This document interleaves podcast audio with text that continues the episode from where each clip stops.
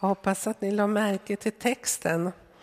Den här salmen finns inte i vår psalmbok, men i den nya psalmboken, eller tillägget. Jag vill att vi ska lära oss den, jag tycker den är så vacker. Ja, vi har ju som tema här under våren, i början av våren, under ytan. Och idag är temat att se Guds närvaro i vardagen. För två veckor sedan så predikade jag om församlingens inre liv. Om hur viktigt det är att vi är medvetna om att när vi samlas så bär vi ju med oss allt det som finns i våra liv. Både det som syns i yttre men också det som finns under ytan i våra liv av smärta, sorg, bekymmer, glädje. Och vi får ta med oss det här i gudstjänsten. Och jag sa så här att vi ska inte tänka att vi behöver gömma undan det utan det får finnas med i gudstjänsten, i våra böner och vi kanske också behöver se på varandra och bli medvetna om att den som sitter bredvid oss också bär på bekymmer och svårigheter och glädjeämnen naturligtvis också. Allt det här får vi bära med oss i vår lovsång inför Gud. Jag talade också om att hur viktigt det är att vår kallelse i gudstjänsten är att bära fram världens nöd. Precis en del av det har vi ju fått ta, lyssna på nu här i missionsinformationen.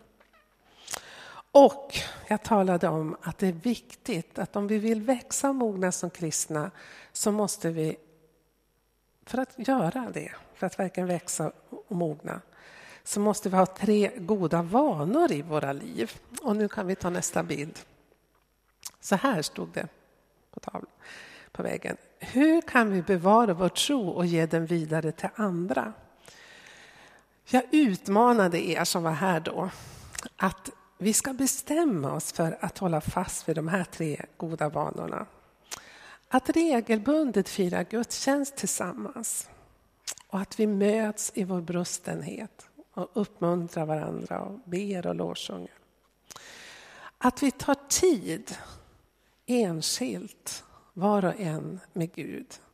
Alltså vi kan inte växa, vår tro kan inte fördjupas om vi inte tar tid med Gud var och en personligen. Och det här kan ju låta som ett krav. Vi måste be och läsa Bibeln. Men jag skulle önska att, du fick en, att vi fick en längtan efter att söka Gud i vår ensamhet.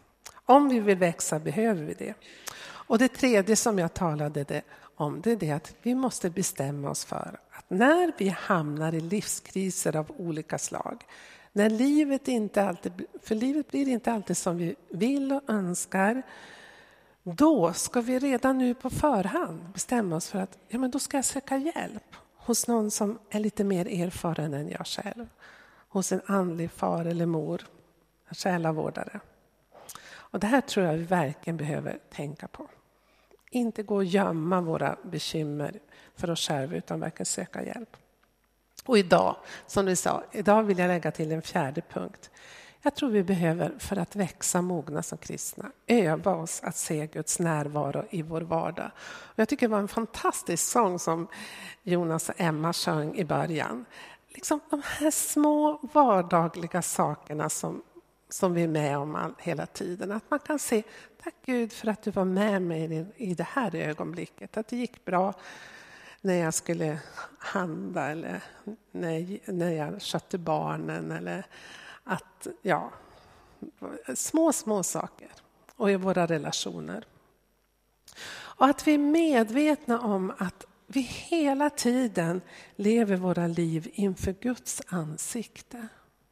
Vi sjöng här, nära vill jag leva, nära dig min Gud. Och det är en bön, vi kan be det. Men den objektiva sanningen är att Gud alltid är nära oss. Oavsett om vi är medvetna om det eller inte.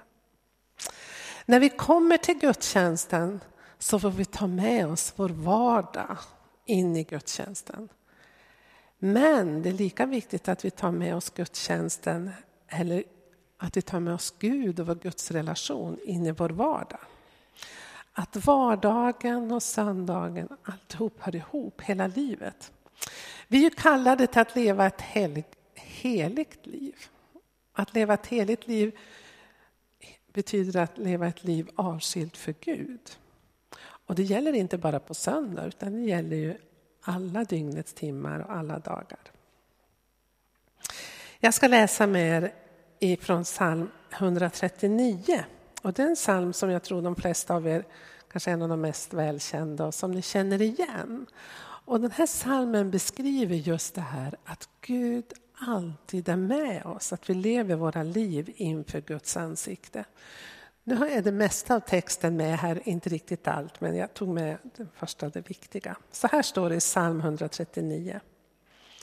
Herre, du ransakar mig och känner mig. Om jag står eller sitter vet du det. Fast du är långt borta vet du vad jag tänker. Om jag går eller ligger ser du det. Du är förtrogen med allt jag gör. Jag tycker om det här ordet. Du är förtrogen med allt jag gör. Innan ordet är på min tunga vet du, Herre, allt jag vill säga.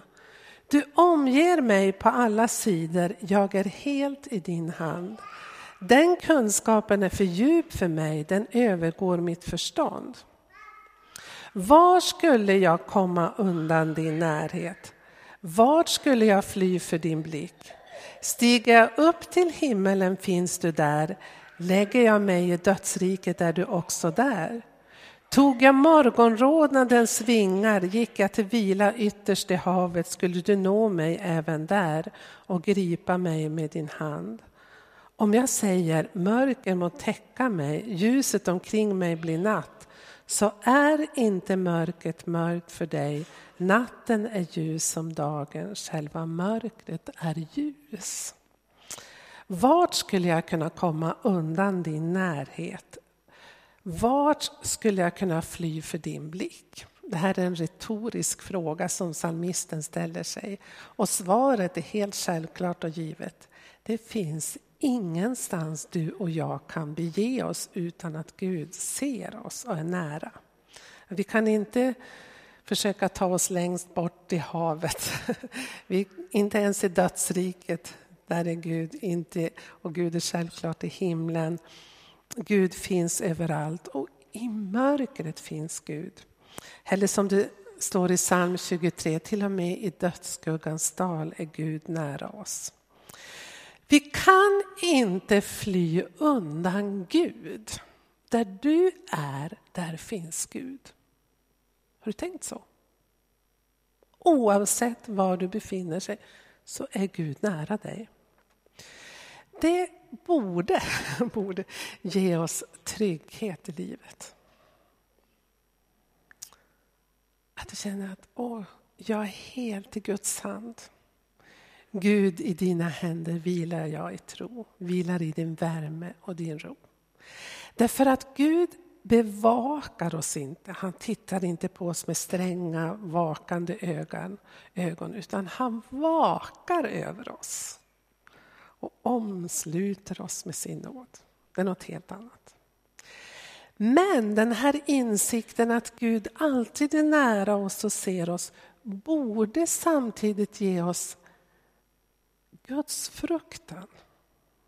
Och då tänker jag inte att vi ska vara rädda för Gud, men att vi ska ha respekt för Gud och inse att vi lever våra liv inför Guds ansikte. Vi kan aldrig fly undan Gud. Jag vet inte hur du tänker och hur du känner det. Vi kan naturligtvis leva våra liv borta från Gud i bemärkelsen att vi inte ber till Gud, att vi inte tänker på Gud eller att vi försöker leva ett kristet liv i vår, vår vardag. Men oavsett om vi tänker, ber på, till Gud eller inte eller försöker leva ett kristet liv eller inte så är Gud närvarande och ser oss ändå. Är ni med? Och när vi försöker, och om vi försöker leva ett kristet liv och, och verkligen göra det som är gott så har vi ju verkligen Gud på vår sida. Han går där. Han håller om oss och, och hjälper oss. Så bra. Men det verkar vara lite mänskligt att tänka så här att jag kan gömma mig för Gud. Jag tror inte att vi tänker det helt ut, men det verkar i varje fall ibland så att vi tror att vi kan göra det. Vi, tänker, vi inbillar oss att så länge vi inte erkänner att vi gör fel, varken för Gud eller för någon annan, så är det ingenting, då har vi inte gjort något fel. Så tänker de flesta människor, eller hur? Och det kan ju vara så att du finns här som tänker, jag tror inte på Gud överhuvudtaget, så att jag bekymrar mig inte över det där. Eller också kan det vara så här att du bekänner att du tror på Gud. Men i vardagen lever du som om Gud inte finns. Och då kan du ju fundera, hur är det i din vardag? Lever du precis som om Gud inte finns? Att Gud inte ser dig? I så fall är det väldigt allvarligt. Därför Bibelns budskap är så tydligt. Gud ser och vet allt om oss. Han är alltid nära. Och det är inget hotfullt, det är någonting gott. Därför han vill oss väl. Det här att vi är helt i Guds famn och att, att Gud håller, han omsluter oss på alla sidor och håller oss i sin hand. Då kan vi tänka, åh vad underbart, han beskyddar oss ifrån allt ont. Men riktigt så enkelt är det ju inte, därför att Gud har aldrig lovat oss att vi ska slippa lidande, bekymmer, sjukdomar och så. Det är inte på det sättet. Men i lidandet, bekymmer, svårigheter så är Gud där och omsluter oss. Det är det Bibeln säger. I psalm 139 som vi läste så ser vi att Gud ser och hör och vet allt. Han till och med vet vad vi ska säga innan vi säger det. Det tycker jag är lite märkligt, men han lite före oss i tanken tror jag. Men i Nya Testamentet, då kan vi ta nästa bild. Där berättas det ju om att Gud blev människa, att ordet blev kött. Det är det som inkarnationen, ett fint ord, betyder. Ordet blev kött, att Gud blev människa. Alltså Gud kom oss så nära i ett litet barn. Gud inte bara ser oss, hör oss, utan Gud har stigit in i den här världen och tagit boning i en människa, i det mänskliga, i en mänsklig kropp. Och Jesus fick ju också namnet Immanuel som betyder Gud med oss. Och det här med inkarnationen är ju det är något helt fantastiskt. För i och med det så överskrider Gud det andliga och det mänskliga, det andliga och det kroppsliga. Alltså liksom han, han tar bort de gränserna kan man säga. På ett sätt och vis man säger han upphäver det, men det är kanske lite för starkt ord för att Gud kommer alltid vara Gud och människa är alltid människa till sitt väsen. Men Gud kommer oss så nära att han själv blir människa. Och genom att bli människa så helgar han vårt vardagliga eller det mänskliga livet. Och när Gud blir människa så blev han inte en kung. Han blev inte en filosof som bara sitter och tänker och skriver. Och, och sen, vet, vad blev han? Han blev en vanlig kroppsarbetare, en hantverkare. Har ni tänkt på det? Alltså det mest vanliga, de flesta människor i världen arbetar med sin kropp. Och detta blev han i en kultur, den grekisk-romerska, där det, det kroppsarbetet föraktades. Det utfördes i stort sett av slavar och icke-romerska medborgare. Och så kommer Gud och så säger han att det är fint att vara människa. Det är fint att arbeta med sin kropp, med sina händer. När vi gör det så är vi Guds medarbetare. Vi skapar som Gud. Vi är liksom med i, det, ja, i skapelsens pågående verk, skulle man kunna säga. Vi är Guds medarbetare. Det är något jättefint. När Jesus blir människa så höjer han värdet på oss människor, eller hur? Det kan vi väl hålla med om. Människovärdet och också värdet på det vanliga arbetet. För större delen av sitt liv så var han en vanlig arbetare. Han arbetade som hantverkare. Att Gud blev människa innebär också att inget mänskligt är främmande för Jesus. I början av, av gudstjänsten så läste Sten om att vi har en överste präst som vi kan nalkas och som känner med oss därför att han har prövats på alla sätt, precis som vi. Han har mött alla de frestelser, alla de glädjen och bekymren och besvärligheter. Allt det som en människa kan möta. Och mer än så. Han har blivit torterad, han blev torterad, han blev oskyldigt dömd, dödad. Han blev övergiven av sina närmaste. Han vet vad det innebär att vara ensam och allt det här att ha många bekymmer. Han vet vad det innebär att vara frestad. Allt detta vet han. Fantastiskt. Gud kom oss nära i Jesus Kristus. Men ännu närmare kom han när han lämnade, han uppstod från de döda, återvände till Fadern och sände sin helige Ande över alla de som tror på honom. Och om du har sagt ett ja till Jesus Kristus och sagt jag tror att Jesus är min Herre, jag vill följa honom då har du också fått del av den helige Ande. och Den helige Ande bor i dig. Vilket innebär att Gud är inte bara nära oss runt omkring utan Gud bor i vårt eget hjärta. Som du frågar, vart ska jag gå för att finna Gud? Då ska jag säga så här, du behöver inte fara någonstans. Utan du behöver bara tänka tanken, Gud finns ju här hos mig nära, han omsluter mig och han bor till och med i min egen kropp. För Bibeln säger att min kropp är ett tempel för den helige Ande. Ja, men det är väl helt fantastiskt. Kanske du finns här då som tänker så här, ja men jag upplever inte Guds närvaro i mitt liv. Jag vill vara en kristen men det känns som Gud är långt, långt borta. Jag ber och, och, och jag får inte något svar. Och det känns bara tomt. Då ska jag vilja säga så här att du är inte ensam om att känna så, även om du är kristen. Därför många, även stora andliga förebilder har vittnat om att man i under perioder i sitt, i sitt kristna liv har upplevt att Gud har känts långt borta. En av dem som har vittnat om det är Moder Teresa. Moder Teresa som ni vet startade det fantastiska arbetet bland de allra fattigaste i Calcutta. Hon lever inte längre. Men efter hennes död kom hennes memoarer ut och väckte en väldigt stor sensation.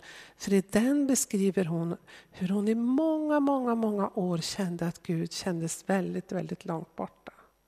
Trots att hon arbetade för, Gud, för Jesus bland de allra fattigaste och bad till honom. Men för de allra flesta så är, är det, när man upplever Guds frånvaro, att Gud känns långt borta, så om man vill ha med Gud att göra så ökar liksom Guds frånvaro på något sätt bara längtan efter Gud. När Gud känns långt borta så om Gud, då blir man ju bara ännu mer medveten om hur, hur mycket man behöver Gud. Hur mycket man längtar efter den här friden och, och närvaron och känslan som man ibland kan ha. Alltså, ibland tror jag Gud drar sig lite grann tillbaka för att vi ska liksom ta ett steg närmare honom. Bli liksom mer desperat längtan efter honom. Det är det ena. Det andra är det att erfarenheten säger så här också att Guds närvaro har inte bara med våra ytliga känslor. Ni vet, ibland kan man uppleva åh, man sjunger lovsånger eller man sätter på en lovsångsskiva eller det händer något speciellt och man bara känner hur Gud är närvarande så här påtagligt. Är det någon som har upplevt det? Ja, och det, det är ju fantastiskt. Det är helt underbart.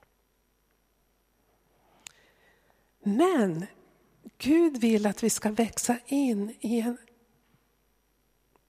en tro på hans närvaro som är djupare än de här ytliga känslorna. En medvetenhet om att Gud finns närvarande i våra liv oavsett vad vi känner på ytan. Min egen erfarenhet är att den här man ska säga, djupa känslan, djupa, djupa, djupa känslan och insikten att Gud finns i vår, nära våra liv, det är någonting som långsamt växer fram om vi lever med Gud. Om vi läser vår bibel, går till gudstjänsterna, söker hans ansikte så fördjupas den här medvetenheten om Guds närvaro i våra liv. Och den finns där oavsett vad som, hur dagsformen är. Eller oavsett vad som vi känner på ett ytligt plan. Jag vet inte om, kan jag, kan jag förklara? Så att, känns det konstigt det jag säger? jag vill säga så här. Om du känner just nu, nej men Gud känns långt borta, så ge inte upp. Utan fortsätt be, fortsätt söka Gud. Därför att Gud kommer att komma till dig och han kommer att fördjupa sin relation till dig. Men det är något som tar tid. Det tar.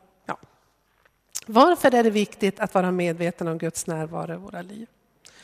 Jag har redan egentligen sagt det. Det första kanske inte, vi kan ta nästa bild.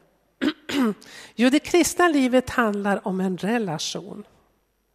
Inte i första hand om bud och regler. Och då, då tänker jag att det handlar om vardagsgemenskap. Gud vill ha vardagsgemenskap med oss. Naturligtvis söndagsgemenskap också, men vardagsgemenskap. Alltså han vill med oss hela tiden. Och vänskapsrelationer fördjupas ju längre vi odlar dem. Vi blir mer och mer trygga. Och de prövas i motgångar och i konflikter. Och så är det med Guds relationen också. Och för det andra så tror jag det är viktigt med det jag redan har sagt, insikten att Gud alltid ser oss, kan hjälpa oss att leva ett ärligt liv. För att vi har ju pratat om det här i vår, att det är viktigt att leva ett ärligt liv inför varandra och inför Gud. Och om vi verkligen inser att Gud alltid ser och hör oss, varför då försöka gömma våra fel, fel och brister? Varför då försöka förneka någonting när vi gör någonting som är fel? Varför inte bara säga, men Gud, ja nu ser du, nu blev det tokigt igen. Nu har jag gjort det här, det är fel, förlåt mig. Eller gå och göra upp med den som vi har gjort illa. Därför Gud vet ju ändå allting. Alltså insikten att Gud alltid ser oss kan hjälpa oss att leva ärligt. Den här veckan så har åtminstone frikyrkligheten och särskilt de som kanske läser Dagen skakas av två avslöjanden om otrohetsaffärer bland kristna ledare. Jag vet inte om ni känner till det. I det, en, det är två, vi pratar om två exempel. Det ena är Laila Dahl och Jan Höglund. Eh, och ni som är i min ålder känner till dem. Johanna hon sa, vad med det? När vi pratade om det församlingsledningen. Jo, ett musikerpar som har varit gifta i 23 år.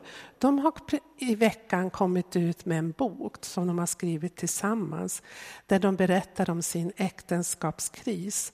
Och eh, för några år sedan uppdagades att mannen hade varit otrogen och fått ett barn med en annan kvinna. Och självklart så blev det kris i äktenskapet.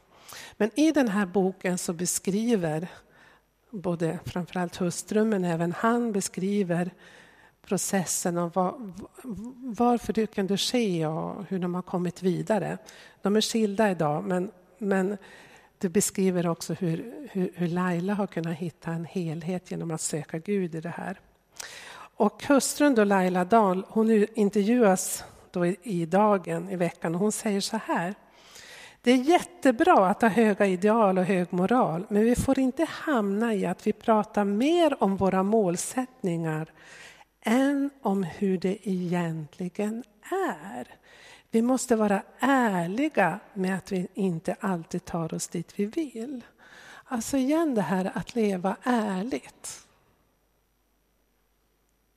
med våra liv. Men, säger hon, det får inte bli en ursäkt bara för att vi tänker för att göra precis hur som helst. Och då ska jag vilja säga så här att det är viktigt att vi kristna tror på och står för att vi, vi tror på äktenskapet. Vi tror att det är viktigt med livslång trohet. Vi har nolltolerans mot otrohet, även om det förekommer. Men samtidigt är det viktigt att vi erkänner att vi är bara människor.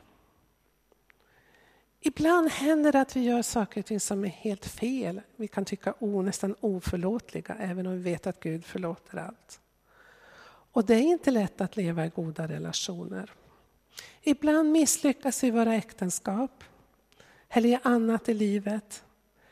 Men, vill jag säga, att om vi anstränger oss att hela tiden leva ärligt inför Gud och varandra, då tror jag det kan hjälpa oss genom äktenskapskriser och andra kriser i livet.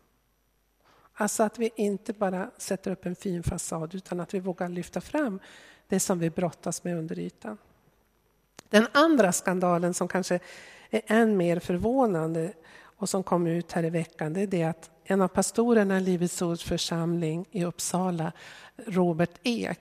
Robert Ek och hans fru grundade Livets Ord tillsammans med Ulf Ekman och hans fru som jag inte kommer ihåg vad han heter, i början av 80-talet. I veckan kom det fram och har skrivits i tidningarna att Robert Ek har lämnat sin fru, sin familj och sin församling och flyttat till utomlands med en, sin älskarinna. En stor, stor sorg för hela församlingen och för, för familjen inte minst. Och många frågar sig, hur är detta möjligt? En framgångsrik pastor som hela sitt vuxna liv har varit ledare för en dynamisk församlingsrörelse. Hur har han kunnat svika sina ideal på detta sätt? Det är ju lätt att förfasa sig över det och, och börja kasta sten. Men då vill, det vill jag absolut inte göra. Det tycker jag inte någon av oss ska göra. För vi sitter alla i glashus. Men det jag vill gå emot, det är lätt att man börjar skylla på att ja, men det är klart det är den andliga kampen. Alla andliga ledare är utsatta för en andlig kamp. Och det, det, det, det är så. Och pengar, sex och makt har alltid varit de stora frestelserna för andliga ledare. Jag vill inte förringa den andliga kampen, den är otroligt påtaglig. Men det jag vill säga är det att frestelserna kommer aldrig bara till oss utifrån. Vi kan inte skylla allt på djävulen. Jag kommer att tänka på det här när jag läste när det var om folkmordet i Rwanda, när hotier och tutsier dödade varandra och alla var kristna och trodde på Gud, eller de flesta. Och så sa de, nej men det var djävulen som for i mig som gjorde att jag gick till grannen och dödade honom. Vi kan aldrig skylla från oss på det sättet. I allra högsta grad vill fienden få oss att döda och mörda och förgöra och vara otrogna. Men, och nu är jag strykande, frestelserna kommer också inifrån oss själva. Alltså frågan är vad som finns under ytan i våra liv. Och hur ärliga vi är med dem. Frestelsen kommer till oss utifrån men även inifrån oss själva. Därför behövs det självkännedom, självrannsakan och öppenhet och ärlighet. Jag känner inte Robert Ek, jag har aldrig ens överhuvudtaget lyssnat på honom. Jag vet ingenting om honom annat än att han är ledare för Sveriges största trosrörelseförsamling i Livets Ord, eller har varit. Och i varje fall vet jag att tidigare i trosrörelsesammanhang så har, man, har det funnits en osund betoning på det andliga och det har man satt i motsats till det mänskliga. Man har pratat om seger och framgång och styrka, inte om svagheter. Man har betonat vikten av att tänka positivt och tala positivt, inte negativt och inte om svagheter. Och jag tror att det kan vara kanske en av förklaringarna. Allt kan inte förklaras bara med att fienden frestar oss utifrån utan vi bär alla på svagheter som vi måste vara beredda att erkänna. Och tala med varandra om och be om hjälp om, tror jag. Då ska jag ta sista bilden här, jag vet att tiden har gått här.